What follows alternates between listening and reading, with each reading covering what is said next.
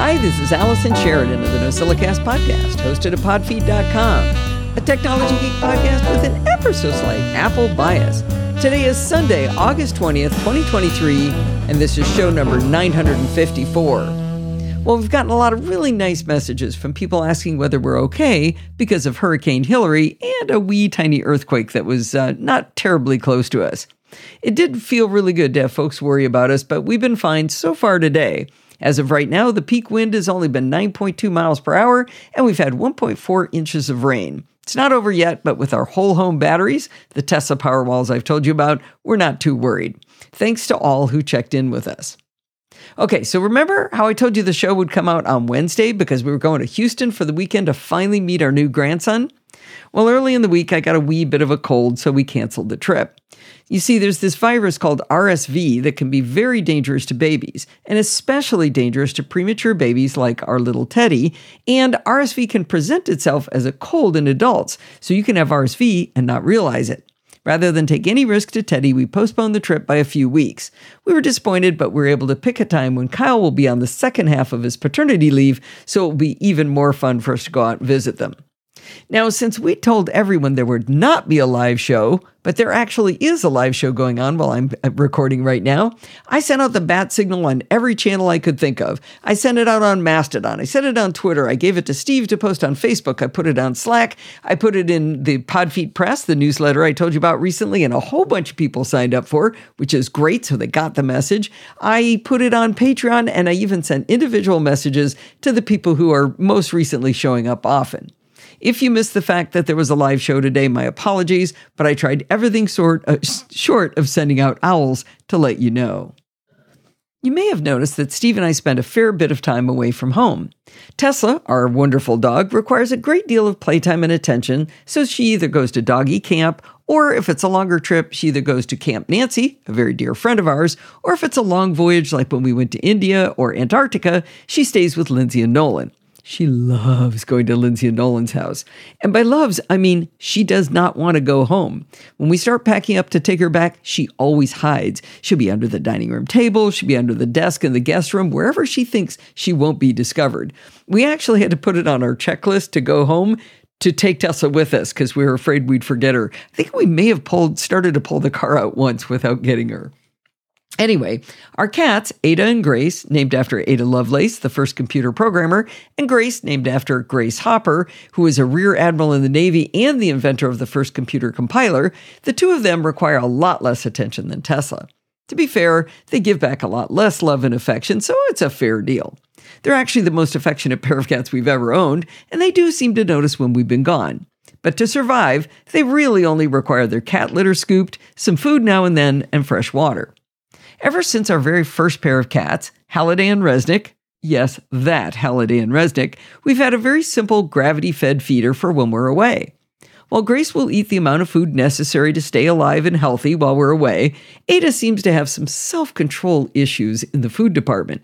Each time we go away, she seems to get bigger. When we return, we put Grace's food up on a windowsill. We know that Rubenesque Ada, a term coined by her vet, is too heavy to jump up there, but Grace will easily be able to hop on up, and that way we can monitor Ada's food after we get back. With our recent trip to Mammoth, I decided to try to use technology to solve the problem. I went on the hunt for a smart cat food dispenser so Ada wouldn't have access to an endless supply of food while we're away. I found a great rundown of the nine best automatic cat feeders from 2023 tested and reviewed at thesprucepets.com. Now, some best of sites are just link farms or worse yet, are paid placements, but the Spruce Pets actually did do in depth testing and evaluation. They broke it down into the best uh, overall, best budget, and best for multiple cats, along with a few other options. Their top pick for multiple cats was the $90 Pet Libro Dual Pet Feeder on Amazon. This would have met our needs, dispersing specific quantities on a schedule, but then I noticed that for $150, I could get nearly the same model, but with 1080p HD video with night vision and Wi Fi. I really had no choice, right? For future reference, this Pet Libro feeder is affectionately referred to as PLAF 203. PLAF 203. I'm just going to call it the Pet Libro. All right, here's a spoiler to start with. We really like the Pet Libro cat feeder, and we're especially glad that we got the one with the video and Wi Fi. Before I dig into the setup and why we like it so much, let me say up front that if you're blind, just move along. The interface on the Pet Libro cat feeder does not have any real physical buttons that you can feel. The app is pretty much inaccessible, and even the online manual isn't accessible as it appears to be one giant image. It's really a shame, and I did write to them, and I was assured that this would my message would be delivered to the correct people to try to rectify it. Nothing new uh, in the last week since I've written this, but I did what I could. The Pet Libro feeder has a 5 liter cylindrical chamber with a little window on the front so you can see how full the feeder is at a glance. Very analog. You add food by simply rotating the lid on top to access the chamber. Below the chamber, it has a food chute that spits out the food on a schedule you define in the app. Since this is for two pets, there are two stainless steel bowls to accept the food. Stainless steel was a differentiator in the Spruce Pets reviews because many of the feeders only had plastic bowls. Now, you would think the Pet Libro would send equal amounts automatically into the two bowls, but you'd be wrong. By default, it seems to spit a lot more into one bowl than the other. So there's a small plastic piece you have to kind of pop back on that's called the meal splitter. You have to connect and then rotate to direct it to split the servings. It's weird though, because it barely moves between being equally centered, which oddly doesn't make them equal servings, and about like a 10 degree angle to one side that does make them equal. I have a feeling people really try to crank on the meal splitter because it doesn't really make sense that it barely moves and they included a spare. Below the food chamber is a black angled screen that lights up virtual buttons. By default, the buttons are locked so that curious noses can't trigger anything like manual feeding. We wouldn't want Ada doing that. One of the lit up buttons is a lock that you can disengage to allow manipulation of the device. Now, the instructions that come with the cat feeder explain how to do this unlocking and then how to get it to pair with the phone app. I tried repeatedly to make the connection as instructed, but it kept failing. The instructions explain that there are two different versions of their phone app Pet Libro and Pet Libro Lite. Now, that's a bit annoying, but it's even harder to figure out which app you need. The instructions said to look at the serial number inside the battery chamber, and that requires flipping the entire cat feeder upside down. If the number after the C in the serial number is a value greater than 43, then you're supposed to use the non light version of the app. Well, my serial number after the C was 55 but the non light version kept failing for me. Finally, in desperation, I tried the light version of the Pet Libro software, and instantly I was able to connect my cat feeder with the app. Now that I look back at my photo that I took of it, technically the number after the serial number uh, after the C was 055. So maybe that's why. Maybe it's 05. Anyway, it was a really annoying way to figure it out, but once I used the light version of the app, I was in business. Now, the app allows connection using Bluetooth, Wi Fi, or you can bring up a QR code on the phone and show it to the pet feeder's camera. I'm not sure which one I was using the way I was doing it, but it's all working now. Once I got it connected using the right app, it was all joy from there on out. You'll get the typical permissions requests like whether to allow it to have access to the microphone. Now that makes sense because then I can chat with my cats while they're eating. Who's not going to want to do that? It asks for permission to access your photos library, which is supposed to allow you to put avatars of your pets into the device, but I don't think I'm going to do that. I also declined the option to let it use location services because I didn't see any reason it would need to know where I was. If the app allowed automation based on location, that might make sense, but I could not find that option in the app. The best thing about the Pet Libro app is how easy it is to schedule feeding of your little beasts. It's as easy as adding a time, choosing how many portions to feed at that time, and what days you want that scheduled feeding to happen. I played with a lot of automations for doing schedule events in apps and with home automation, and the Pet Libro app has nailed ease of use compared to most of them. By the way, you can set up to 10 times a day to feed your pets, which is definitely not what Ada needs.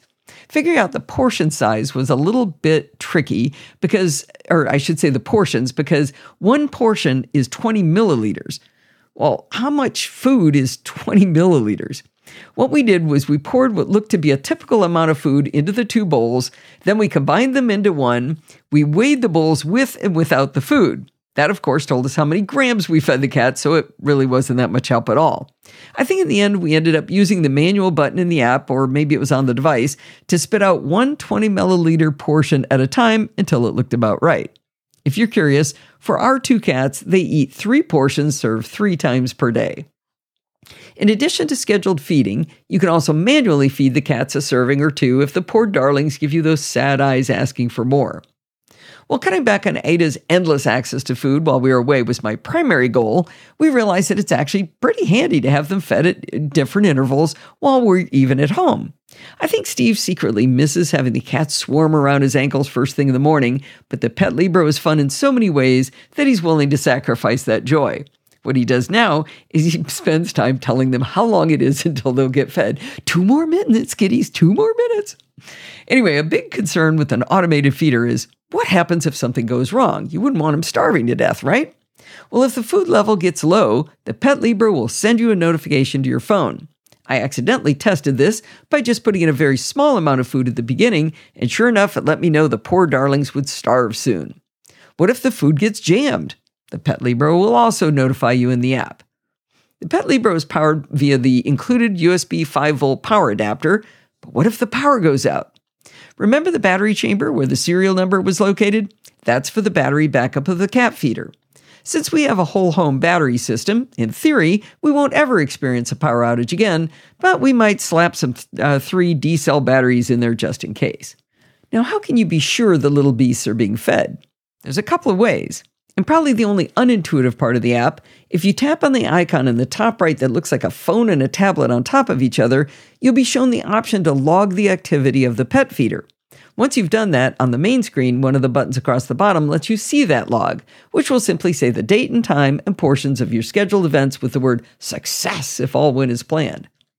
While reading text based logs is super good fun for everyone, I mean, who doesn't love that? You might also enjoy watching your pets eat. In the Pet Libro app, you can manually turn on the camera and watch what's going on in your house at ankle level, which would also include watching the cats up super close as they chow down. If you want to watch stored videos, you can either subscribe to their cloud service or pop a micro SD card into the teeny weeny slot inside the battery compartment on the bottom. Now, I didn't buy a new micro SD card for it until after I'd filled the chamber, so it was a bit of a challenge for Steve to hold it up while I was underneath trying to find that tiny slot, and of course, putting it backward the first three times. Now, the instructions say the card has to be less than 256 gigabytes, but I'm betting they meant 256 gigabytes or less. Just in case, I went for the 128 gigabytes, just in case it wasn't a typo. When you put the memory card in, after flipping it three times as always required, you'll be shown the option to format the card from within the app. I tried repeatedly to format the card via the app interface and it never worked. I finally ended up reformatting it with my Mac and it worked just fine after that. While it's fun to just spy on your kitchen floor at random times of the day, might be a little more fun to look at the camera when the cats are actually there. The Pet Libro allows you to turn on notifications when it detects movements, so while we were off in Mammoth for a week, we'd get notified and we'd be able to watch them. Do you know how many times in a day one or the other of our cats went to the cat feeder? I'd estimate it was around 126 times apiece. We got notifications every single time, and even sometimes when the leaves on the trees caused shadows to move in the line of vision of the Pet Libro's camera. We had the sensitivity set to low, but I think they might need an extra low option. They have a sound detection notification too, and I thought that might work better since I thought it would only trigger when they're eating or the food is falling. What I didn't take into account was that when we're home, we make a lot of noise in the kitchen. So maybe I'll leave alerts off altogether while I'm away from home until I'm away from home again. I'll probably use the sound trigger though in the future. I should mention that the alerts are on a schedule too, so you can turn them off when you're sleeping. While we were away, I watched a lot of the stored videos just to see if Grace was able to get any food at all. I'll admit that it was Ada chowing down more often than Grace, but at least she was in some of the videos. The video quality is very good. It's 1080p with a 145 degree viewing angle. As you scroll through the recorded videos within, uh, with the timeline, you can even download the videos from the memory card to your local gallery within the app. I have to give big credit to the Pet Libro people for how fast the app is in a lot of ways, including how easy it is to scroll in the timeline do a video. So many apps, Ring, Tesla, YouTube TV, I'm looking at you here. They're so bad at letting you get right to the recorded bit. You got a big timeline, and it's really hard to get it right where the actual recording is.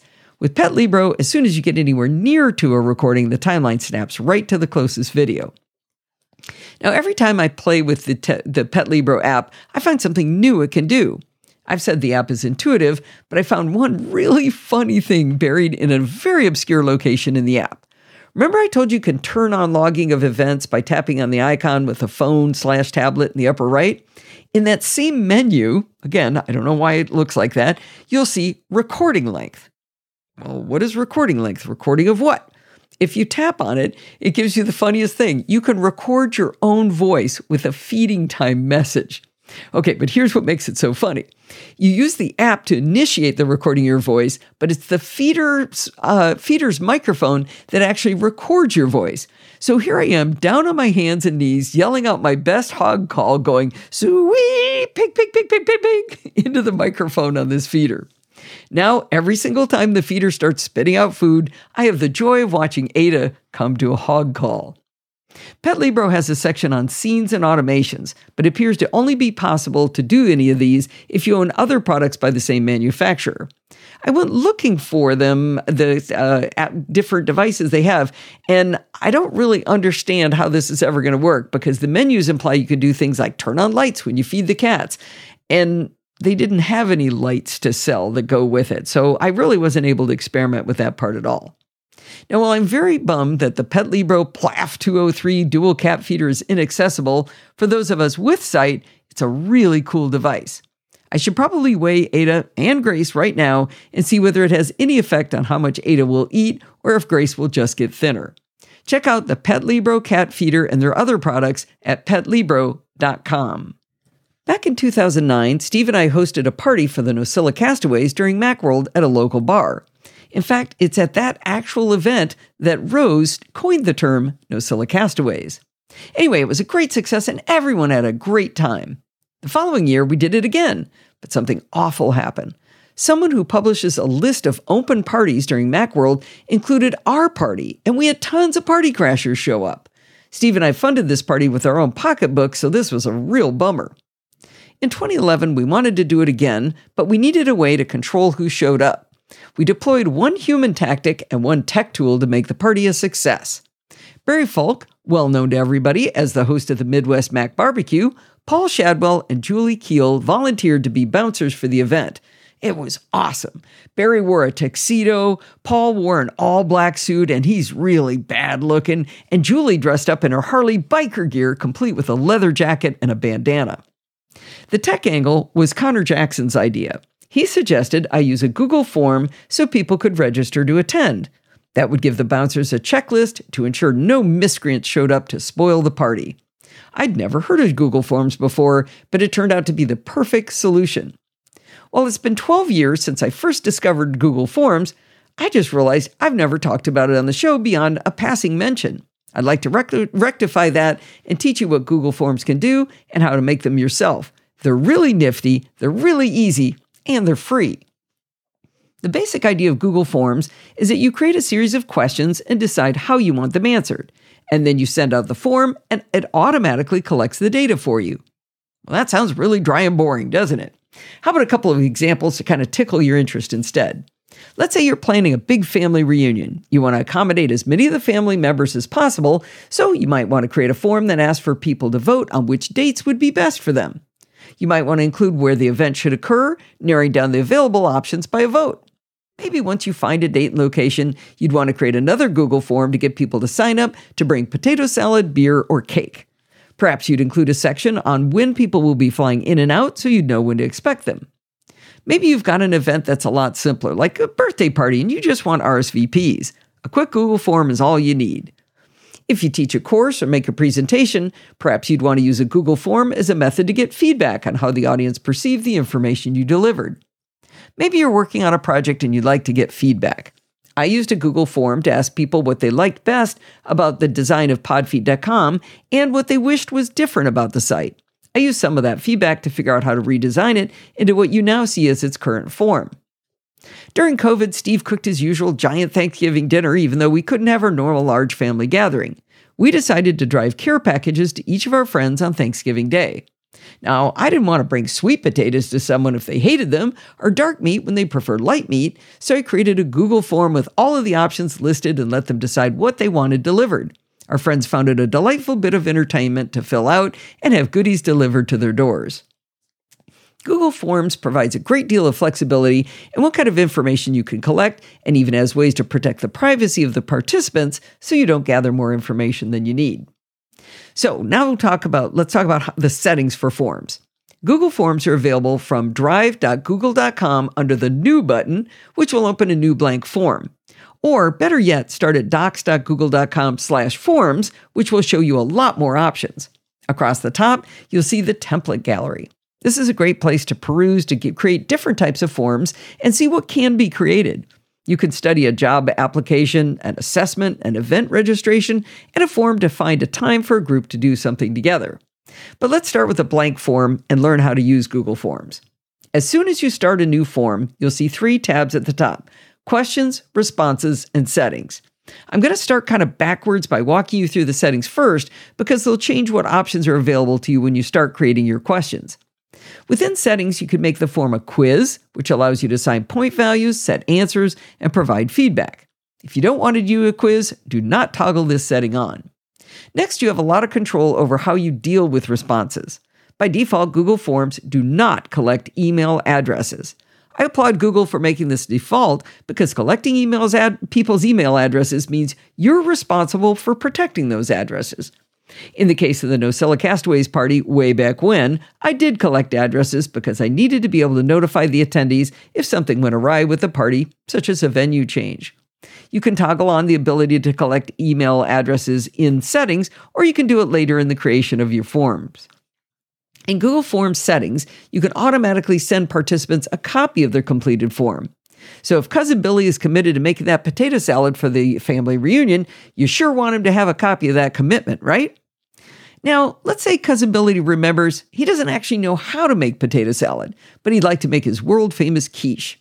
In settings for Google Forms, you can allow participants to go back and edit their responses. If you'd like to limit users to one response, there's a toggle for that in settings, but it warns you that this will require the participants to sign into Google so their participation can be tracked. Again, I think it's quite polite of Google to have that turned off by default and let you know the repercussions of turning it on. The next section of settings allows you to control how the form and responses are presented to your participants. I really appreciate it when I start a survey if they show me a progress bar. Sure, I'll bail early if I realize after five minutes that I'm only 10% through, but that should be my choice, I think. Google Forms let you, lets you show a progress bar to be courteous to your participants. If your form is a quiz, you might want to shuffle the order of the questions, and you can choose whether to show the respondents the results from other respondents. That's another thing I really like in a survey. I need to know how much people agree with me. Finally, you can change whether the by default questions are required to be answered. This is a default, as I said, so you can always toggle required on and off question by question. Now that we have our settings just the way we want them, let's make a form already. We'll start with an example. Let's say we want to take a survey of the NosillaCastaways castaways to find out how well they like the show. We'll start by adding a title, and we can also write a little form description. Under the form description, you'll see a set of formatting options you can use within the description, including typical, you know, bold italics underline, but you can have numbered and bulleted lists along with the option to create links. And finally, you can remove all formatting. A new Google form will insert a new untitled question. To the right, you'll see it's defaulted to multiple choice and a radio button that says option one has been auto created. Before we write our first question, let's explore the options for the answers we can allow two different free-form text fields, short answer or paragraph. In addition to multiple choice radio button, the option that was the default for our new form, you can also choose checkboxes or a dropdown. Now, multiple choice radio buttons and dropdowns only allow one answer, while checkboxes allow more than one answer to a question. Let's say your form is for collecting bug reports. People might need to upload screenshots of a problematic area in your app. Google Forms allows file uploads for this purpose as the answer to the question. Now, they warn you that respondents will be required to sign into Google if file upload questions are added to a form because their files will be uploaded to each person's own Google Drive folders. Again, they're being very courteous to you, telling you that's going to happen. Now, the next three ways to present possible options for answers are linear scale, multiple choice grid, and checkbox grid. This took me a little while to figure these out, but linear grid was pretty self explanatory. Respondents get a little slider where they can drag along a scale. You can set the minimum to 0 or 1 and up to a maximum of 10. I didn't really understand the checkbox grid, like I said, until I looked at the template to find a time. That was the one where, like, trying to find a time to meet. Their find a time templates shows Monday through Friday down the left column, and then four columns across the top for morning, midday, afternoon, and evening, and then little checkbox checkboxes for the intersections of those rows and columns. So I mean by that, you can check a box for say Tuesday in the morning, any time of the day on Wednesday, and the evening on Friday. So just like the, how the dropdowns work, if you change that same find a time template to be a multiple choice grid, the respondents would only be able to choose one time to meet up instead of all of the times they'd be available. Now, there's certainly a use for the different types of options, so it's good to understand which ones allow which kinds of responses. The last two types of responses are date and time. I assume these options would be useful for choosing a time to meet up, like the previous example, but that's not what they're for. It's to define a specific date or time. You could use this, say, to ask someone for the birthday or the date they're submitting a form. I thought it might be useful for quizzes like, When did Columbus land at Plymouth Rock? But you can't just answer 1492, you have to give the month and day too. By the way, when I was a very young child, I got that question on a quiz. I, I want to say it was second grade, and I didn't know the answer. I looked at my neighbor's paper and I wrote down the answer. Before I turned it in, though, I erased it because I knew it was wrong to cheat like that. I'm no saint, but my parents raised me not to cheat. Okay, now that we understand all of the ways we can have questions answered, can we finally start writing our NosillaCastaway survey? Let's make the first question How did you find the Podfeet podcast? The obvious type of response should probably be a paragraph so people could explain in detail how they found the shows. At the bottom right, I can set the toggle on whether to make this question required, like we talked about in the defaults. Some people might not remember how they found the show, so I'll make that one optional. To the right of the question field, there's an image icon. For reasons I can't explain, they've made it so you can embed an image into any question, either by uploading, linking to an online image, or even using your webcam. Once it's inserted into the question, you can change the alignment, change out the image, remove it, or add a caption. Still don't know what it's for, though. At this point, we probably want to see how this will look to the respondents to our survey. Google Forms changes the location and even the names of some of the icons depending on how wide your window is in the browser. On a narrow window, you'll see a three dot icon in the upper right with a lot of options, one of which is preview. That's what we're looking for. But if you have your window wide enough, you'll see an eyeball icon that allows you to preview your form. So again, your window width is going to change where you find things. To add additional questions to your form, look around for a plus icon. Again, if your window is narrow, it will be in a group of icons across the bottom.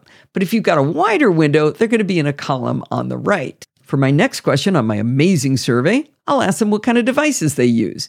This question would be ideal for checkboxes so they could check all that apply. As soon as you choose checkboxes, you'll see option one next to a checkbox. You can enter the first response option and then manually click to add another option, or if you just hit the enter key, it'll add options as you type, so it's very efficient. They also allow you to add an option called Other, where people can enter a free-form answer. I made checkboxes for PC, Mac, Linux, iPhone, Android, Raspberry Pi, Synology, iPad, Apple Watch, and Other. Let's get to the meat of the survey and ask them uh, to tell us how well do they like the NosillaCast.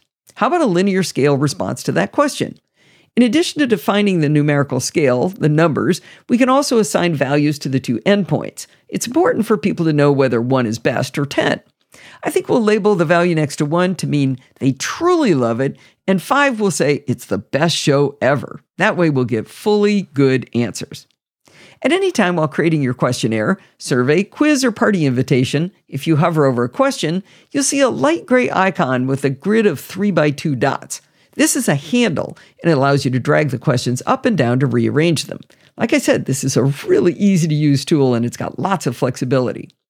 All right, let's ask them how often they listen to the different shows. I'll use a checkbox grid for this one. For the rows, I'll put in the NosillaCast, Chit Chat Across the Pond Lite, and Programming by Stealth. And for the columns, I'll put Never Miss an Episode, most of the time, Dip In and Out, and Not My Cup of Tea. And for snarky people like NASA Nut, we'll make the last option never heard of it. While I was writing up these options, I realized I needed them in a different order. Just like the questions, the response options within a question can be rearranged using the same kind of grab handles with six dots. After all this work, I think our respondents deserve a reward. Back on that elusive menu of icons where we found the plus button, there's an option to simply embed a video from YouTube. I thought it might be nice if those participating in my little survey got to watch a beautiful short video Steve created a few years ago. It's a compilation of the total eclipse we saw in Chile. It's very moving and well done. After giving the YouTube URL, the embedded video will have a three dot bubble on it. That allows you to left, center, or right align the content, change the video to a different one, or remove the video altogether. In case you're wondering, you can't embed any other video formats. I tried Vimeo and a video I put on my own website of my cat responding to the dropping of the food by that new automated cat feeder, and Google Forms did not accept either one.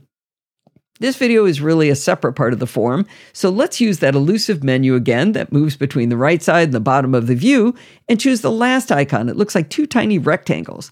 That lets us add a section to our form to separate the two distinct pieces of it. If you've got a long form, separating them into sections has a bonus feature for you because it allows you to collapse sections while you're working and it's easier to work on your form that way. Now, if you're happy with the default color scheme Google gave you, you're pretty close to done. But if you'd like to customize the look a bit more, take a look at the Painter's Palette icon at the top menu bar. Not only can you change the text styles for the header, questions, and text, but you can also choose the overall color and add a header image. If you select to add a header image, you get a plethora of very cool looking banner images under the theme sections with topic areas like work and school, illustrations, birthdays, weddings, travel, and more. You can also upload your own banner image or choose from your already uploaded Google Photos. I uploaded a banner image I have the, of the four Podfeet podcast logos. When the logo came up, Google Forms automatically changed the theme colors to complement that, those images. I thought that was pretty cool.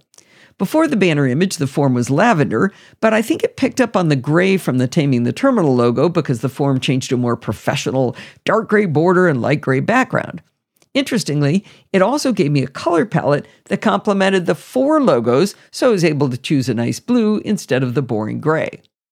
Now, let's say we're done with the survey for now and we want to test it out. We don't want to send out the raw URL to where we created the form. That doesn't make any sense. We want to send out the form in a way that people can actually fill it out and submit. If your window is narrow, you'll see a paper airplane icon that lets you send out your form. If you embiggen the window, there's a big purple send button that does the same thing. I do not know why they keep changing the views and the names. It doesn't make any sense to me. Anyway, you get three different ways to send the form to your intended respondents. The first option is to send via email. If you're sending out birthday party invitations or asking your relatives to help you pick a date for a family reunion, this might be a practical method since you'll have a specific set of recipients. You'll still see that collect email addresses is set to do not collect, but I think that just means that you won't collect the email addresses. It was not clear to me whether Google might collect the addresses if you did it that way. The second method is to send the form or to send the form is to use a link. You can simply copy the giant long docs.google.com slash forms URL with a lot of glop after that, or they offer to give you a shortened URL. It's still a bit gloppy, but this time it's to forms.gle and it's a bit less glop. Finally, if you manage your own website, you can get an embed code ready to plop into a web page as an iframe. That's how I did the Nosilla Castaways party invite all those years ago with a double secret private URL that only listeners of the show would know. Now, after you send out your Google form, you'll actually be able to see the responses roll in. Remember when we started on this journey about three and a half hours ago? I said at the top of the form, you'll see questions, responses, and settings. Even without selecting the Responses tab, it will have a number next to it showing you how many people have responded to your survey. When you open the Responses tab, you'll see three additional tabs Summary, Question, and Individual. On the Summary tab, you'll see the data presented differently depending on how you allowed the participants to respond. For example, if you gave them a free form text field, you'll just see the text based responses. But if you gave them a multiple choice slash checkbox option, then the responses will show a horizontal bar graph for each answer and what percentage of the participants selected each of those options. Likewise, you'll see a vertical bar graph if you gave them a linear scale like 1 to 5. Now, here's something really fun. Next to the non text based response sections like the bar graphs, you'll see a copy button that lets you copy the graphic itself. This can be a great way to embed the results into a final report. It's kind of an odd copy, though. It doesn't really show in the clipboard or even in my clipboard manager, so it's a little hard to, to extract, unfortunately. I'm not sure how or why they made it so hard to use. After the Summary tab, we can look at the Questions tab, which focuses on each question one at a time. Text based responses will be all listed and it'll tell you how many people wrote the same thing. Probably not too valuable with an open text based response question, but a multiple choice checkbox question will show you all the different sets of options people chose. And if you have a large enough sample size, that could end up repeating, so you might see more than one response to a specific combination of answers.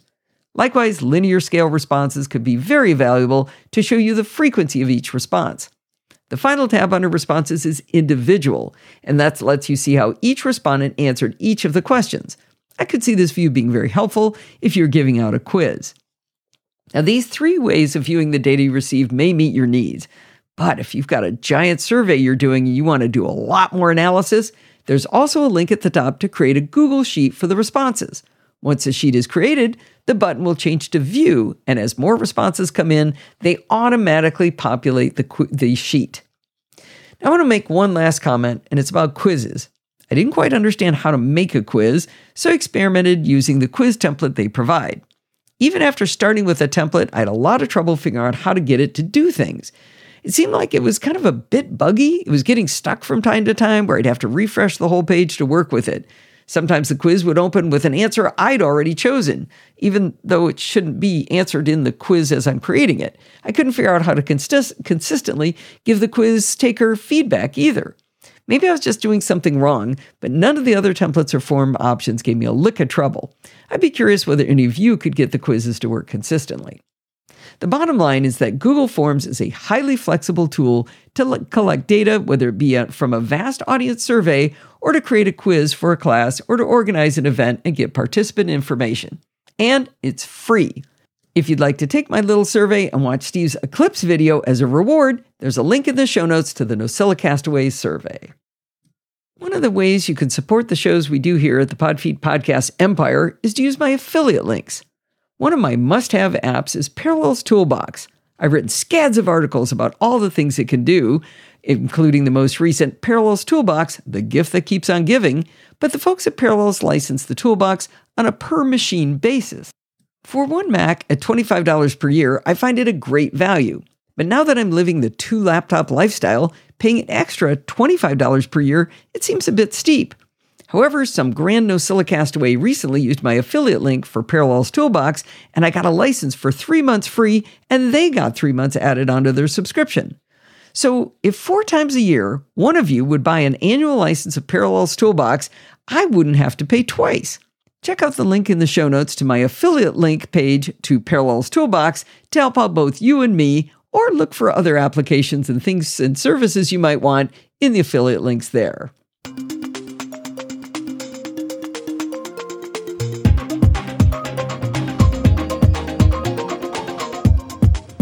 Well, it's that time of the week again. It's time for Security Bits with Bart Busschots. How are you today, Bart? Uh, now that I'm dry again, I'm good. Uh, I managed to find huh? the world's. I managed to find the world's smallest shower. It was so small it didn't even show up on the weather radar, but it was wet. we had it ran into very isolated cell uh, while we were up in Mammoth last weekend, where uh, we were hiking. It was beautiful, blue skies, big puffy clouds. We got into the center of town, and it was um, it was actually hailing and then we went to our condo and it was fine. And then we went back to the center of town and it was still hailing down there. It was like hail and rain. And it was kind of a wet, small hail, but you know, hail nonetheless. And we'd wow. never seen anything like that where it was like this little cylinder around us. No, that happens. I, I know that was happening here today because I'd be cycling along on a bone dry road, then in puddles, then a bone dry road. And it would be like, you know, the rain would have been no more than, say, half a kilometer. Uh, so, you know. So very localized. Well, you would have loved it. Got you know, me. We took the kids out because it was raining. You know, took them out and held them out in the rain. you know, look, kids, rain and hail. Bring them over here. They'll love it. briefly. No, I told Bart I wasn't going to say the date, but I actually realized I do need to say the date. We are recording on Sunday the 13th, but this will come out on the show on Wednesday the 16th. So if anything happens on the 14th, 15th, or 16th, it's not that Bart missed it, it's that it hadn't happened yet. Yes, and my time machine is on the fritz, so I don't know what's going to happen.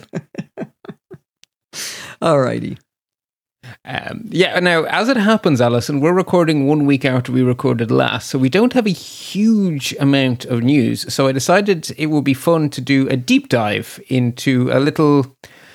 A little change to a service I think we all love called Have I Been Pwned, and an opportunity some of our Nosilla castaways may want to partake of. Hmm. Are you going to tell us, remind us what Have I Been Pwned is about? I will indeed start right there. So, Have I Been Pwned is Troy Hunt's amazing database of all of the known data breaches. So, whenever there's a known data breach that gets submitted into the Have I Been Pwned database, and it is a huge repository, given that it contains the Yahoo breach of billions with a B mm. username and password combinations that have been leaked. Oh, that's right. You, st- you, stopped telling us about the breaches after Yahoo because you said they won. There's no more contest. There isn't exactly. And the question is not, am I in a breach? The question is, how many in which? And the answer is always the same use a password manager because you just right. can't reuse your passwords. So, and it's it's not just actually usernames and passwords. It's also things like associated email addresses and telephone numbers and stuff. So mm you can use the web interface to do a one-off check on your email address, no matter what email address you have. But a really cool feature they've had for years is the ability to to set up alerts on a domain if you own it. So if you're using a Gmail address, you're at a look on this one. All you can do is check your Gmail address every now and then to make sure you're still wherever you were last time. But if you own your own domain, like pwned. you and I do, yeah, just as pwned, or usually a little bit more. But if you own your own domain, you can actually have it proactively email you. You just have to prove ownership of the domain to have I been pwned, oh. and then they'll set up an alert, and then you get an email saying, and your you know blah address on your domain has just been caught up in X, Y, or Z data breaches. Which is I'm not cool sure why to do. to do that, by the way, because the answer is yes. Uh, it, okay, different contexts have slightly different reasons. So I have the domain for our family on it because I know we have family members who may be a little bit less careful than me, and oh, okay. it's useful to say to them, by the way, whatever password you're using on Twitter, you need to a change it, and b you need to not use it anywhere else. Okay, it is okay. Proving so an opportunity. your family. Yeah, it's it's proving an opportunity to proselytize 1Password to my family. um, and obviously, if you're in, if the domain you're looking at is a, you know belongs to a small company or something or a big company, um, then the other reason is to make sure that when something does come up, the person hasn't reused a work password in a non-work context. Oh, okay. So it's it's useful if you have a domain with with more than just yourself. It's useful, and I kind of like to know where my stuff is, just you know, because sometimes I have been good for about a decade. But if a breach comes to light now that's older than a decade, eh, I might like to know about it because maybe it was before I got good, right? Before I started to be a good boy, I would, you know, like everyone else on this planet, I would have been, I would have been telling people what they should be doing before I was actually doing it. I don't know about you, but when I started with 1Password, I didn't retroactively go back to everything. I sort of went, yeah, from here forward, I'll be good. Yeah, that that was what was so impressive about Rod Simmons after the uh, giant mess that was the last LastPass breaches. Uh, he moved to 1Password and he changed every single password, and it was something like six or eight hundred passwords. He changed them all. Like, that's he deserves some, a medal. Yeah, that's some work, right? Yeah, eh, like if we're giving out like nerd nerd nerd awards that you can you know iron on patches, that's that's got to be one. That has to be an iron on patch you can earn. That's amazing. Right, right. iron on, not not not a, mm, a, a, a badge, stitched you know? one, but at least an iron on. well, okay, if you're going to be really fancy, a stitched on one like a proper scouts badge, I guess. Yeah, true. So anyway, it has been a thing you can do for a while is to add your domain as an alert or to do a domain wide search. You can do a one off domain wide search, but it was always a pain in the backside because there was no concept of an account. So you would say, I didn't would want like to keep track up, of accounts that could get pwned, probably. that's probably feeding into it to some extent. Um, Also, there's more back end involved in remembering things than just offering a one off functionality, right? So, anyway, mm-hmm. what you used to have to do is prove ownership and then you could do a search, or prove ownership and then you could set up a notification. But if you got a notification, it would say there is a new breach on your domain, run a search to see what it is. Okay. Well, that means you have to reprove ownership, which either means you have to receive an email at one of the there, there's a list of email addresses that are officially reserved like hostmaster at and stuff like that. I think postmaster hostmaster there's a few of them. So if you own a domain you can theoretically set up that mailbox and that proves you own the domain or you can put a special file on your website or you can put a special dns record. And that was such a pain in the backside to have to do that every time you wanted to run a search. So i'll be honest i didn't really do them for family stuff because oh, so much effort. But they've now changed things, and it's one of those is the glass half empty or is the glass half full questions.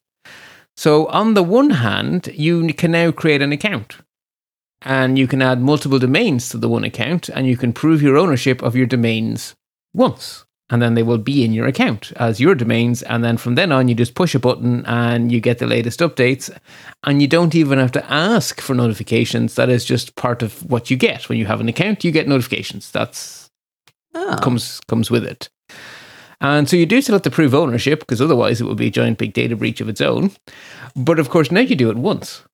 And he's also added a fourth mechanism. At least I think he's added it. I don't remember it being there. You can add a metadata tag to the HTML of your website. So I guess if you're using a website hosted by someone else, like if you're using like a, a paid for version of Drupal or WordPress or something, you obviously can't oh. upload a mm-hmm. file, but you can go into the settings and say add a custom header.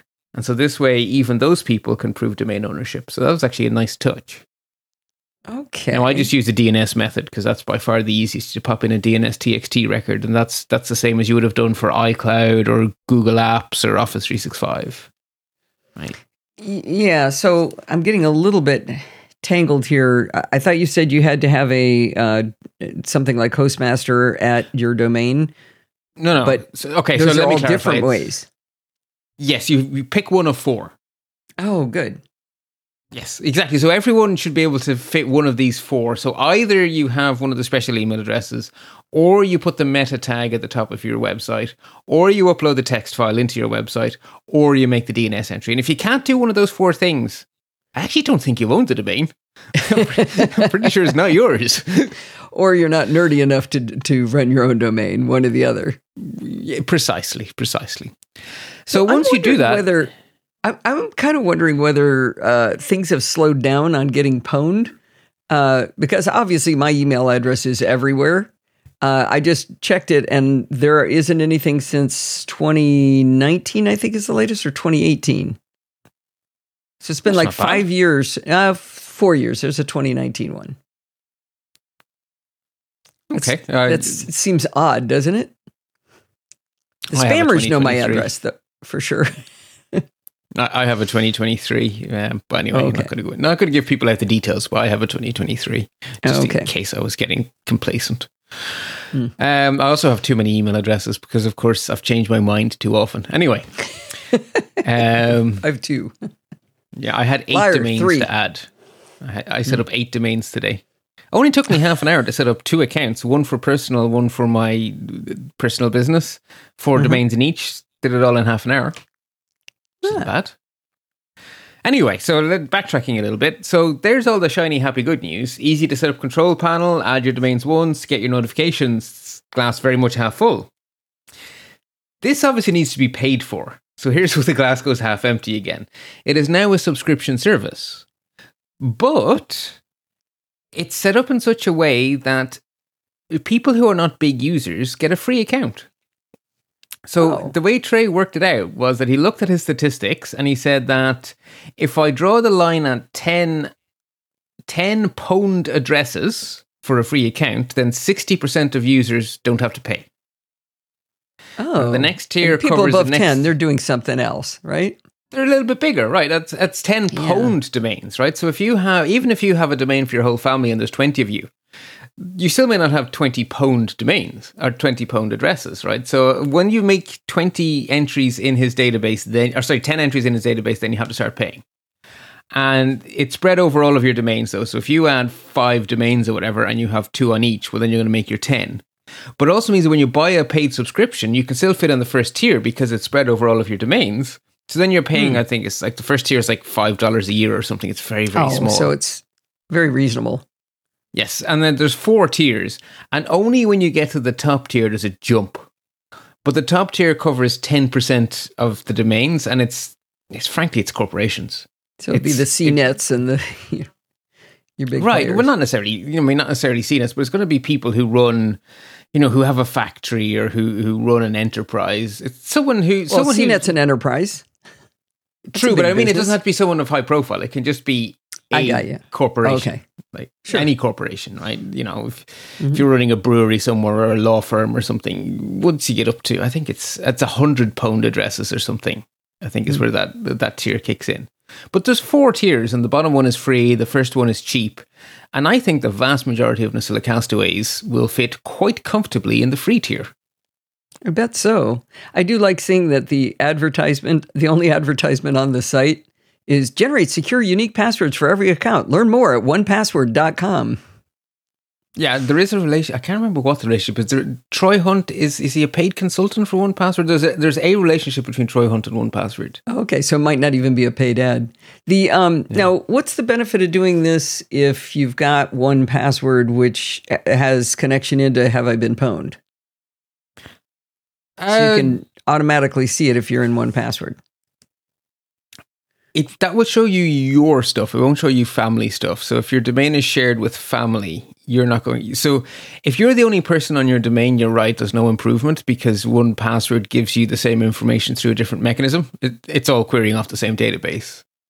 But if you look at it in 1Password, it is checking the actual the email address in your 1Password entry against the database. Whereas if you do it at a domain level, it's every email address in the domain level.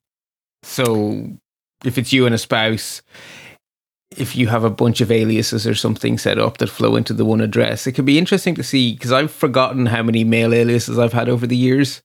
Some of my pwnage is not on addresses I use today, but they're mm, still mm. my addresses and they're still passwords I should know about. So having it on the whole domain is a, is a slightly wider net. It also tells me that some websites don't do email validation because I have some pwnage on addresses that do not and never have existed, which means that there were hacked websites that were so bad at security they let people create accounts without verifying email addresses. So I think that happens all the time. I mean, right now, I'm getting somebody has signed up for HelloFresh with my email oh, address. And I'm getting I'm they go straight to my junk folder, but uh, I'm getting them all the time. And it, you know, HelloFresh is a real company. That's not just That's a really spam poor or show. anything. That's being a bad netizen. yeah, um, yeah. I'm not sure. Is, uh, well, and sometimes I, I should make sure I'm not throwing them under the bus unnecessarily. Some of these are where the emails I'm getting are verify your address, verify your address, verify your Oh, okay. address No, over and over no, again. no, So that is them doing the right thing. Um, Yes. There isn't any way to do what you're talking about if you are using, say, Gmail or or uh, whatever the Microsoft has decided to their names name theirs this week. Um, What do you mean using Gmail? Do you mean with your so own you- domain? you, can't do. No, I'm saying without your own domain. so, okay, so just someone at hotmail.com or Right, someone right. at. Then This you is do where- the. Go ahead. You just do the normal search on the website for enter your email address and then you put in the one address. And may I don't know if it'll offer you to do a notification on that. I've never tried. Yeah, you might be able to do the notify me. Yeah, But yeah. You can just enter your address, uh, your email address, and let me know if I've been pwned. Okay, yeah, Doesn't so that's a require one anything. off.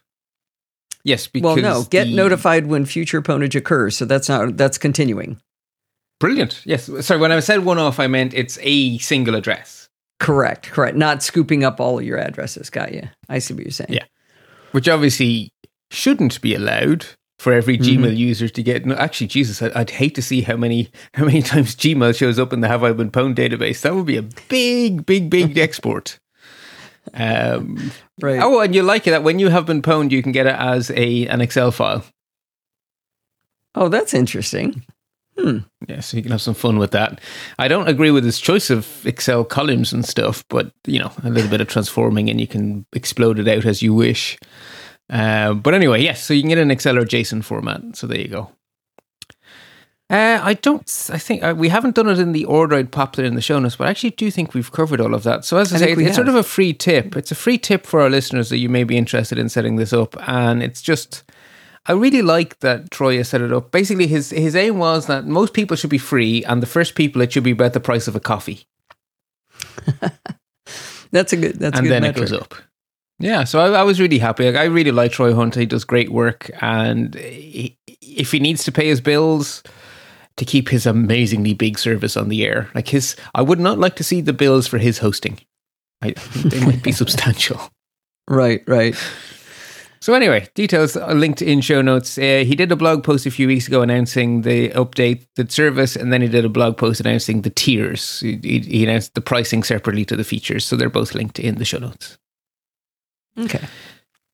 In terms of action alerts, then, first up, it has been Patch Tuesday. Microsoft have patched many, many things. Um, of note are two patches, are two exploits that were not discovered. They're not zero days in the strict sense because they weren't discovered before they were patched, but they are now being exploited. So, for all intents and purposes, patchy, patchy, patch, patch remains, whether they're zero days or not, they're now being exploited. So, patchy, patchy, patch, patch. I get the next story. Uh, as uh, I described this to Bart, this is a, a, bad news, good news story, things working as designed. There was an app called Night Owl that a lot of people used on their Macs to auto switch light and dark modes at the operating system level. Uh, apparently, it was pretty popular. I didn't actually know about it, but it was purchased recently, and the people who purchased it changed the terms of service that says your device will be put into a botnet and you do not have the ability to opt out um, a lovely gentleman named where where did he go? There we go. Um, Taylor from Robins.one wrote up a good article on uh, uh, recently about the problems with this uh, with this app. Actually, it was in June that was published. I only found out about it this last week, but it has just been his um, post has been updated that Apple is now um, the developer certificate. So it can't even be launched if you do have it. So uninstall nightowl.app. We have a link in the show notes to Taylor's uh, site where he explains how to extract it from your uh, from your computer. As I understand that this was a utility that used to be really useful because it was hard to change from night to day mode in the very automatically when Apple, yeah, when Apple first released uh, the, the, the the dark mode, Right. People wanted more control. And now apparently the Core OS can do it all for you. So you the fact that it's for you. Exactly, that's what I was trying to say. Yeah. So even though you now have to get this thing off your system, you're not going to lose your functionality. You might just need to change how you achieve your ends. But we also might have people using operating systems that have not been upgraded and they might still mm-hmm. have this. Uh, but now it can't hurt you. But here's how to uninstall it if you do have it. Unfortunately, we don't know how to make your functionality come back. Right. Except figure out a way to. But you have to uninstall it. Yeah. Because yeah. yeah, you definitely don't want to be running malware just to make your screen go dark. well, especially if it doesn't even launch anymore. But uh, well, uh, yeah, that that too, right? Yeah. So yes, indeedy. And I believe it was recommended. To, i think it was Jason Snell, or I think I think it was Jason Snell had recommended it. So quite a few people in the community were using it because it had once been recommended. And I saw okay. him post a tweet saying, "I undo my recommendation." De-recommend whatever whatever the opposite is of recommending. Oh, you have uh, another bad news, good news story. I do. So there was a it looked briefly at the start of the week like i would have to be doing a story here where i told people that if you're using zoom especially in a corporate environment but even in a home environment you may need to stop because their terms of services we can use all of your stuff to train our ai and that may make you as a human being feel ick but in a corporate environment it may be a lot worse than feeling ick it may be illegal or certainly against company policy to give away company data. And if you work in, say, legal practice or healthcare, big problem potentially, right? So I thought it was going to be a or government. Zoom have done it again, yeah, or government, right? Yes, it's lots of places. But Zoom have so done it again. They've done their. They have a. They have a core competency. It's do something super stupid, and then go, "Oh, my bad." Right, yeah, and they they even did the oh my bad bit quite well because their blog post was posted into the Nosilla Castaways uh, Slack, podfeet.com forward slash Slack. I thought it was very well explained. Now they've since updated the blog post to remove all of the detail and replace it with a paragraph with bold, shouty text that just says we don't, we, excuse me, we don't tread on your data. But initially, they actually had a way better description which they've now. But well, their undone. initial thing was we we're going to use everything of yours and train our AI and make money yeah, off of it and sell it to people. I mean, it was like it, you didn't need to be a lawyer to understand what it said. It didn't say they would; it said they could. Right? It's your typical thing where we've always had the terms of service being so broad mm. that they could that they can't be wrong. And I think that's the sort of the way the attorneys like to work, right? How can we make absolutely sure we're not exposing the company to legal liability? Meanwhile, pure liability, oh boy. um, so yeah, they they backtracked. They are now very very explicit and very very clear, which is very very important. And they underline the fact that if you're working in, as they call it, a is it not a is it a restricted uh, industry or something? They use a word to basically say if you're in education or healthcare or something like that, then they definitely, definitely, definitely, definitely, definitely don't do anything like that. Don't worry, we're good. Mm. So that that was thank you Zoom, but I, I really did. I genuinely sort of choked on my coffee a little when I read your comments. You know, but oh, core competency. Like, yep. Well, it really is, right? They were, it was like that. Remember early in the pandemic, they kept doing stuff. I forget what it was, but they would do something super stupid. And then 10 minutes later, you'd get a thing going, never mind. Oh, wasn't it end to end encryption would only be oh. available? Oh. oh, if you were only if you paid for it. Right, right. Yeah, and then there was something about routing stuff through China, and you could opt out of it being routed through China, and then only not free people. There was a couple of them. You're right. They did it a couple of times, and it was like yeah, undo, undo, which they did, and it was all good. Yeah, I thought they'd learned their lesson though. Anyway, um, speaking of people who need to be careful in a regulated environment, if you work at a publicly traded company, you have to abide by the rules from the uh, federal. Hang on, FEC. Which sorry, I forgot which three-letter acronym it was that they got in trouble with. Federal Exchange Commission, FEC. There are literally rules of what a publicly traded company can do because insider trading and stuff like that is very, very, very illegal. And so, if you're a major executive at these companies, you can't do some stuff in secret. It has to be able to be found under discovery. So, a bunch of US banks were fined $549 million because their senior executives were using end to end encryption that did not have the appropriate configuration in place to capture the legally required paper trail. So, one way to interpret the story is it's illegal to use end to end encryption, but that's actually missing an important nuance. So I, I, thought it might be interesting for listeners just to say that it's not a case that if you're a publicly traded company, you can't be secure. It's illegal to be secure, which is how I've heard one or two people interpret this news story. It's like, no, you've missed a point slightly. You have to be secure in a legal way. So the end in end to end encryption needs to include the legally required retention. So the service you're using never sees your data. No one who's not within either end ever sees your data, so it's still end to end encrypted, but there is a record of the data kept with your end. And so record of the data. So if I type hello Bart and it's end to end encrypted, people at my end, people at your end can't read it. What is no, no, the data can. that people okay, you said the opposite can. then. You said the opposite. No, no. So end-to-end encryption means that it's only the people on the ends who can read the data. The service that provider in the middle sense. can't, and now they can an eavesdropper in between. That makes more sense. Okay, so uh, and and you just have to make sure the um, data retention requirements are met, are implemented at, on the on the ends. Yeah. Now, in my experience in corporate America, in uh, a government uh, contractor, we actually went the other way. It was like, okay, don't make sure that stuff gets deleted up to what the legal requirement is. Oh, that's the other side of this, right? Because data retention, when you're managing your data as a corporation, you do two things. You cover your legal liabilities by retaining exactly as long as you need, and then you avoid And it, yes, exactly, exactly, exactly. The deletion is every bit as important because if you have it, you have to produce it in Discovery. And you're making mm-hmm. a rod to beat your own back in terms of just searching, right? Oh, you've been keeping backups indefinitely. Great. You now have to search them for the word boobity boop going back to right. 1972. Have fun. Yep. Uh, but the problem was that meant our email uh, backups or our email was kept back 30 days, Bart. Have you ever Whoa. needed to retrieve an email more than 30 days old in your work hat? Hell yes. yeah. So what do you, it was, so in, instead everybody was running around trying to figure out ways to export all that email to keep it locally. Ooh.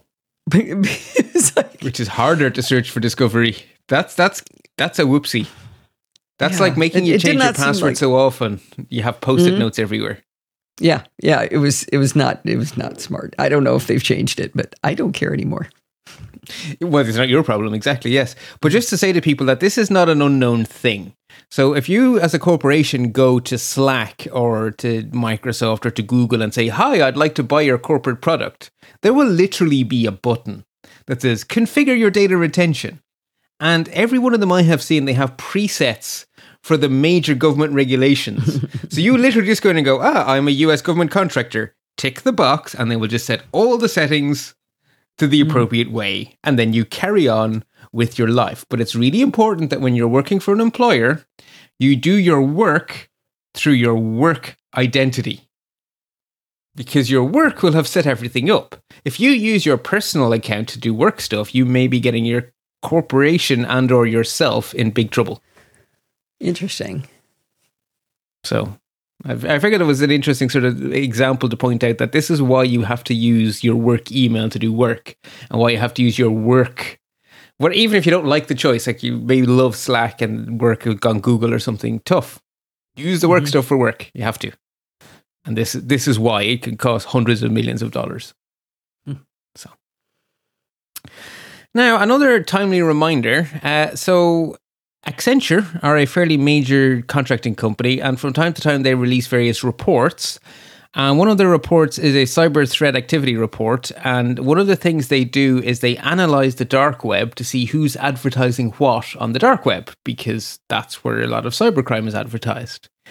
And so they group these people selling stuff on the dark web. They call them dark web actors because they could be single people or they could be giant, big cybercrime operations. But, you know, every brand, for want of a different term, is a different actor.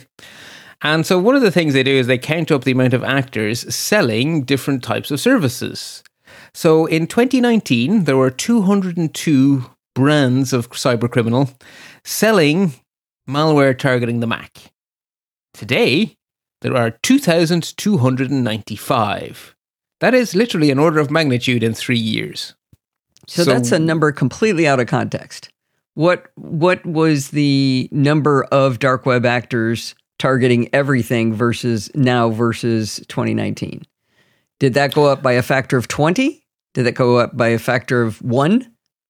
Did that That's cut an interesting half? point. I don't pay Accenture for access to these kind of reports, Do, so I'm mm. stuck how about, relying on. How about Microsoft? How how much? What was the the change in that? That's really a a metric that doesn't mean very much. I don't think without any well, context only, around it. I only put it in because I think it's important for us to remember that this whole notion of oh yeah, you don't need to worry about security. You're on a Mac. Just just a reminder that if I mean it is a metric. It is the same metric used three years in a row. So it is not meaningless. But you're right. We're not, we don't have all the context here. I did sort of oh, want here to we go. just. To, I followed the link that you put in the show notes to uh, that was from Apple Insider, but that linked to Accenture and there was a 1000% increase in dark web threat actors targeting Mac OS is what it says. This is this number you've got here is only a factor of 10. So I, I wonder what that time means. scale. But uh, yeah, but it also doesn't tell me any more about Yeah, you're getting a summary just, there. Yeah, this well, but this is just Mac OS, so it doesn't tell you anything about any of the other the other things. So yeah. I hate metrics that are given without context. That's frustrating. I'm afraid this one has an even worse thing, Allison, that I hate even more. This is a metric given in the context of we want your money so you can see the detail. Because Accenture are not doing this for the for the good of their health, right? Accenture are releasing press releases because they want people to buy Accenture's products. So Well, the- yeah, the article is pretty lengthy. I mean, it's not, but it doesn't have any data on anybody else's uh, dark web, and that's weird that it's a thousand percent when it's a factor of ten. well, what did they say? Not is a thousand percent. What's the actual wording they say? The is title thousand is one percent? thousand percent increase in dark web threat actors targeting Mac OS. Over what time scale? Uh, Because 2019 to 2023 goes from Yes. 200 to 2295. But if they're if there if there's an older number that could get no, the graph in there is is 2019 to 2295. So yeah, I Okay, don't know. I, I'm not good at math, and you're not good at math, but I'm pretty sure that's not a thousand percent. well, we're both good at math. I'm not good at arithmetic, but. I'm not good at either. yeah. So, okay. Well, people are attacking the Mac more. One interesting uh, statistic in here is something I've been looking for uh, for a long time in the Apple Insider article. Is it says that the uh, percentage of people using Mac OS in the uh, uh, in business went, uh, I lost it, 17% to 23% in enterprise. And I've always been looking for what is that, what are those enterprise numbers for the Mac? Because usually when you do like, what is the overall usage of, of Macs versus PCs? It always includes enterprise, which swamps the numbers. So no matter how many more Mac users there are, it never moves the needle. But that is a, that Right. is a needle move. yeah, that is actually. Geez, that's quite a difference from a decade ago. Yeah, well, this is in, in from 2019 to 2020. So one year, it went from 17 to 23 percent. Yeah. Sorry, I was just sort of thinking back to the days when the Windows was in the 90s, right? Yeah, so it must not be. Yeah. So anyway, that, that's interesting. Yeah. Now I have an interesting insight to recommend, with the caveat of I don't know if everyone wants to read this because it's not a pleasant topic, but it is nonetheless. We it, it exists. It's on the internet. It's evil. It's on Mastodon too. There was a report by Stanford on CSAM on Mastodon that was misrepresented in a lot of newspaper headlines with, well, frankly, clickbait. I didn't cover it because I didn't think it was fair coverage, but I didn't do a particularly good job of. I, I, I didn't really want to do a good job of explaining why I thought it wasn't accurate, but someone else did. So I'm just going to link to someone else doing the work for me. So if you want another perspective on the Stanford study on CSAM on Mastodon, link in show notes to John Gruber's analysis. I do not disagree with John's analysis, and I think it's fair. And a lot of So you didn't hasn't. actually say what the story was. Was that Yeah, so there the- was? Go there, ahead. there is CSAM on Mastodon.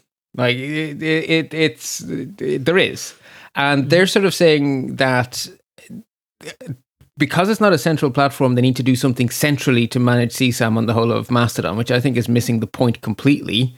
That's like saying there is CSAM on the internet, therefore we need a central system for every website everywhere. No, hmm. the valid criticism is that there should be better tools for the moderators so that if you are running your own Mastodon instance, you have more tools to make it easier for you to do the right thing. So it's not an argument for like the takeaway. s- centralization as much as the tools. I see what you're saying. Yeah. Yeah. Okay. Yeah, because it's hard enough to run anything on the internet. So any tooling that can be put into that open source product to make it easier, I say go for it. And there are certainly APIs and stuff that could be called to bring the scanning for the known hashes into an easy to use interface. And the other thing um, that the study actually pointed out that a lot of the media didn't is that one of those tools that's missing is the ability to choose to have anything discovered that needs to be looked at by an admin automatically blurred Mm. so that the admin can see enough Doesn't to know to it's at it. real, but doesn't have to be exposed to it. Yeah, yeah. because there's pretty traumatic stuff out there on the internet. So, it, anyway, I thought John's analysis was fair, and a lot of stuff was just clickbait, shout, shout, shout, and I don't like that. Good, good. I'm going to back us up just a little bit. The statistic about um, Mac OS devices in the enterprise at 23% from 17% in 2019 was from IDC and its US enterprise. Okay, that's still an interesting context, though. Yeah, but I want, want to, if I said it's got to be in context, I got to hold myself to that. That's fair. That's fair. Yeah, that's, that is an interesting number, though. Apple would be happy with that number. yeah. Okay, some palate cleansing after that. Um, I have I have lots of media to recommend. No reading. None of this palate cleansing is reading. You can use your other senses though. So the first one is actually two different ways of getting the same story. So I was just too young. I just missed General Magic and the amazing product that almost was. General, so General Magic. No idea what General, that is. Oh, okay, interesting. So General Magic was a spin-off out of Apple in the John Sculley days that tried to make the iPhone about a decade before the iPhone. And it's hmm. where uh, someone you may have heard of, um, oh, what's his name? Of the iPod. His name was just falling out of my head because I was about to say it out loud, oh. and that's how it always uh, goes. You mean Jony Ive? No. No. Um, ah, no, the engineer, bald head, really, really nice guy. Blanking ah. on it too. Okay, keep going. You can yell it out in a few minutes when it comes to you. Yes. Anyway, the point being, when you see the people who are in this company and how close they came to Hey Bart, hold on just a second. Uh, your audio just dropped like it did the other a couple of weeks oh. ago. We've been uh, trying to chase down an interesting problem where Bart's audio just suddenly drops. Did you just change them? Yep, it's back. I did. Huh. You have a bad audio well, I cable. Wiggle, I wiggled the cable. I'm going to order myself a new XLR cable. I think so. Yeah. Okay. So you, I'll back okay, you up now. So you were starting to say, I'm glad we caught it this time. The last time I didn't say anything, and it turned out it was uh, it caused a lot of noise to bring his uh, audio levels back up. So if you hear me say that again, that's what we're doing. Yeah, so General Magic basically they almost invented the iPhone before the iPhone. They had all of the ideas. They were and they had a lot of the technology. What they didn't have was the network and the partners to make it so. And it's a fascinating story and they in the movie version, they have like a picture of a team meeting, and then they start labeling the people. And every major company you've ever heard of has their origins in General Magic. It's like the place where everyone failed first and then went on to do amazing things. Like uh, one of the, one, of the, one of the, Apple's main AI guy now is G, is John Giannandrea, who was in Google for a while. He started off in General Magic. Oh wow! So, uh, and the guy who founded PayPal founded not PayPal, eBay founded eBay as a, an evening project while working at General Magic. It's just huh. full of these amazing people, and the story is fascinating. So you can was it Tony Fadell you were thinking of? Yes, yes, yes, yes, yes, yes. Tony yes, Fadell. Yes, it was. Okay. He's he's one of the big stars of the telling, both in the movie. So yes, there is a movie called General Magic the movie, uh, which I rented on Apple TV. But if you're in the States, it's on some of the streaming services, so you may not have to pay for it. I paid for it, and I really enjoyed it, and I highly recommend it.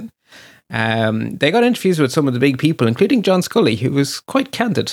Um, he's actually been, I quite like John Sculley's candor in recent years um, despite the fact that he's not necessarily beloved by much of the Apple community.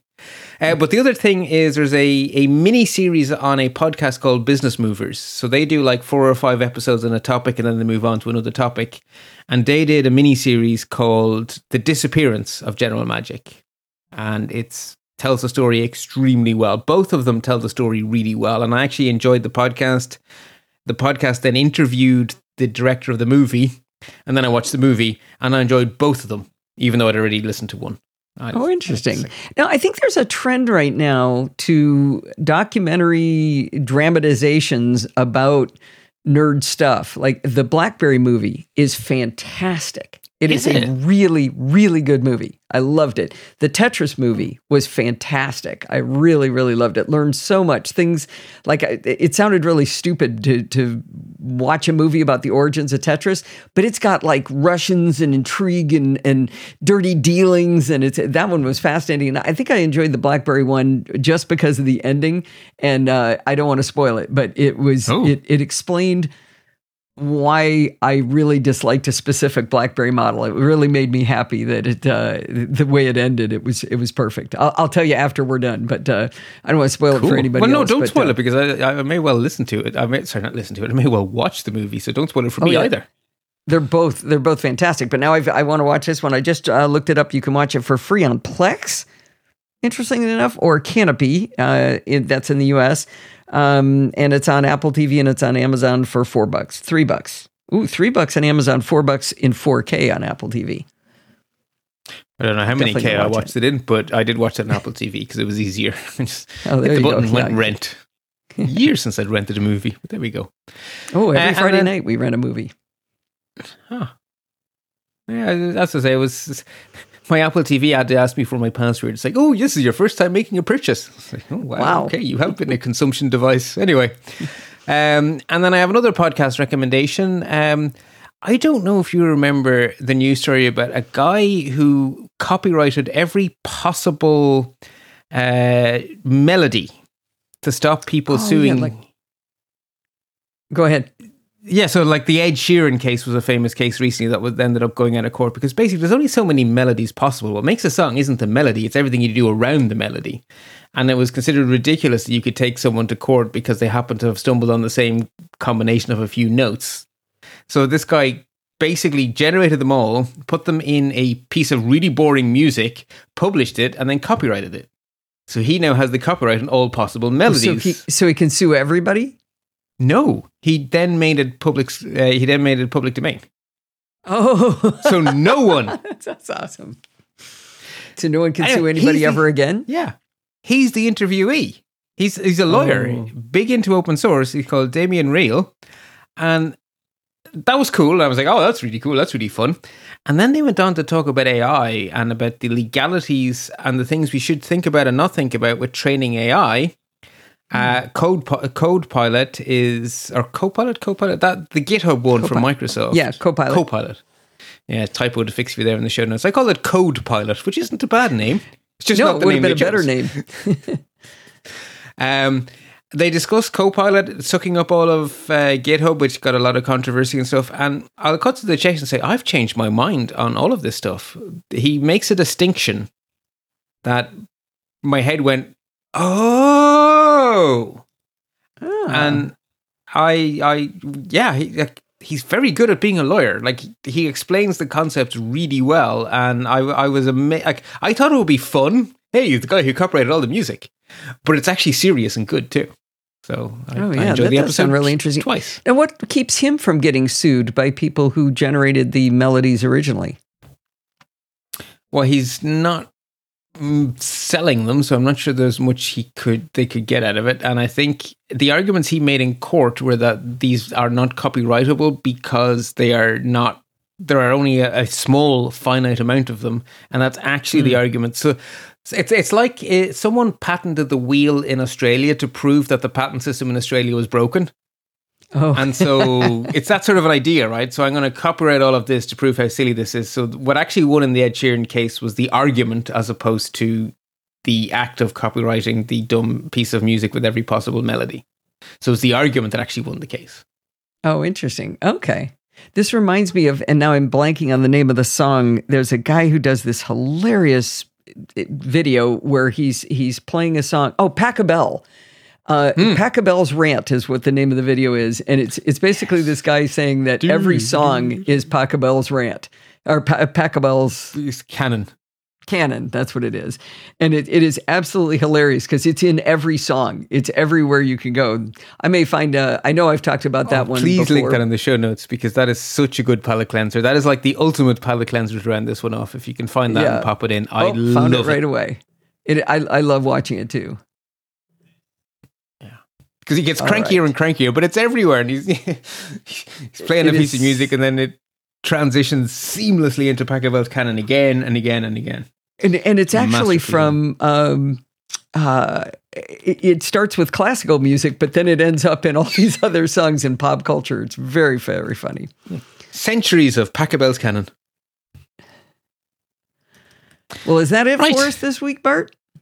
Well, yeah, I think I've done pretty well at stretching out a week's worth of very little news into a fun conversation. But yes, that is all I was able to do.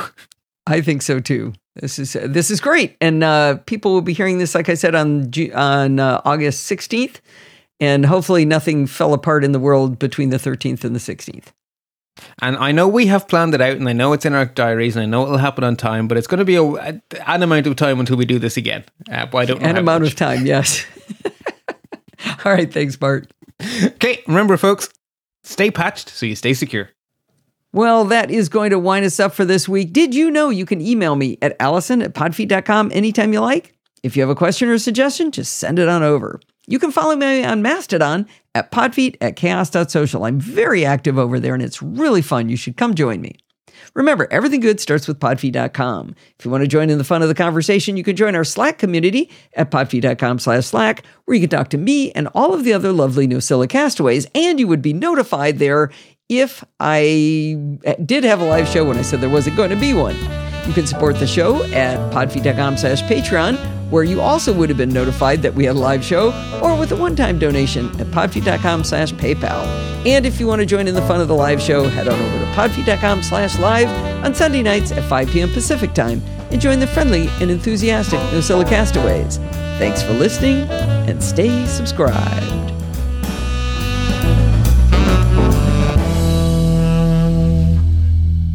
During the live show, alert listener Sandy pointed out to me that Columbus did not land at Plymouth Rock.